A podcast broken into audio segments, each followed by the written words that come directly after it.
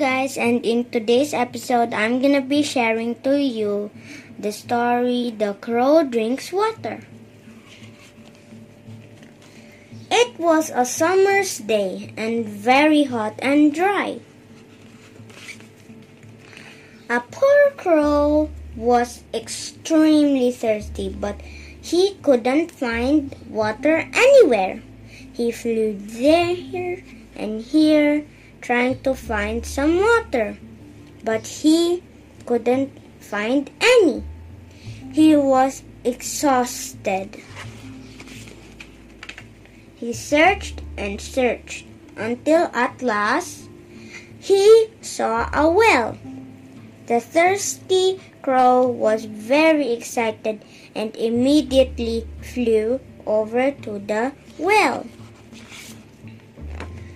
He thought to himself, Hurry, now I can have some water to quench my thirst. Unfortunately, there wasn't even a drop of water in the well. It was completely dry.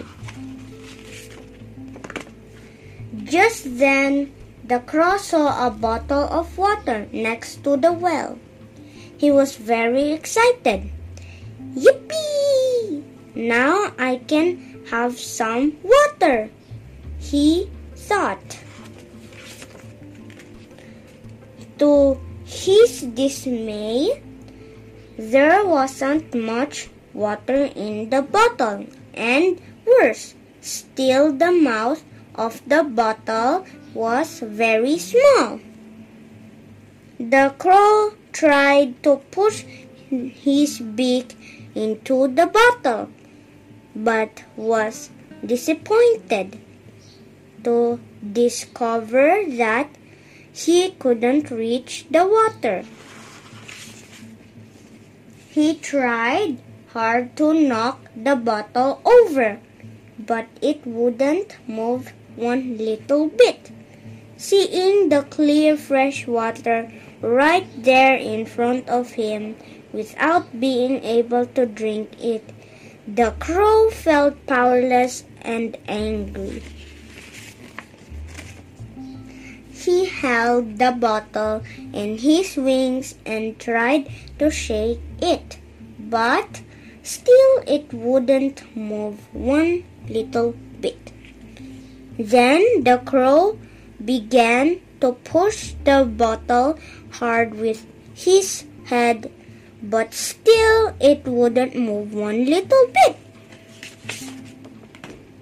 Now the crow was really upset.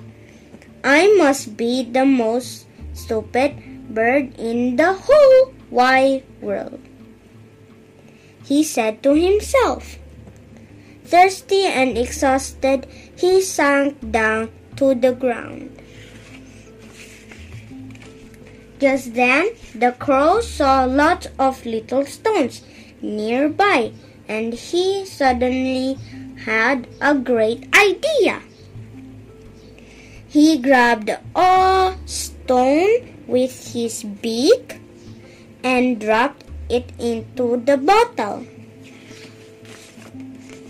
He put a few more stones in and the water level started to rise. As more and more stones piled up in the bottle, the water surface came closer and closer to the top. Seeing this, the crow put even more stones into the bottle. He was very excited and sure that he would be able to drink some water soon. Gradually, the water reached the mouth of the bottle, and the crow got a lovely drink of clear, fresh water. After a good drink, he flapped his wings and flew away happily. What a clever crow. The story tells us that if you use your brain and think very hard, you can solve the problems that come your way.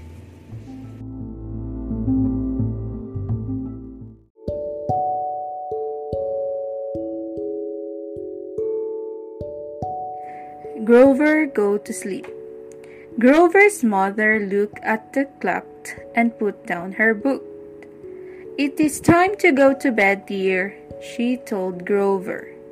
Grover was whirling around in his super Grover cape and helmet, making the world safe for furry monsters.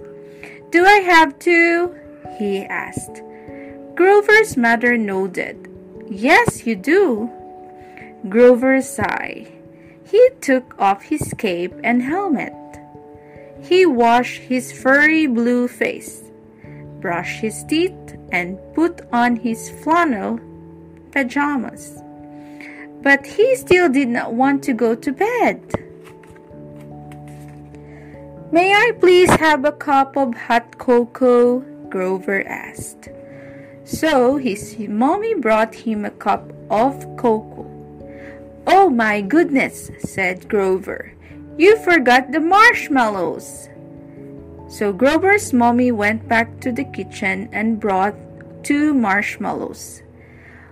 Will you read me a bedtime story? he asked. So Grover's mommy read him a story about a prince, a princess, and a grouchy old wizard. When it was finished, she asked, Now, Will you go to sleep, please? You forgot something, Mommy. You forgot to say that the prince and princess live happily ever after. So Grover's mommy said, The prince and princess live happily ever after. Is it that better? asked Grover's mommy. Yes, but you still forgot something. You forgot to say the end. The end, said Grover's mommy. She smiled and kissed his forehead. Now, go to sleep, Grover, she said. Okay, mommy, but I have just one more thing to ask you. Would you sing me a lullaby? Grover asked. So Grover's mommy sat in her chair and rocked back and forth and sang. Rockabye monster. She sang all the verses, she sang all the la la las, she sang the squirrels, she sang the chipmunks and the windowsill to sleep. She sang the little bird in the tree to sleep. And finally, she sang Grover to sleep too. The end.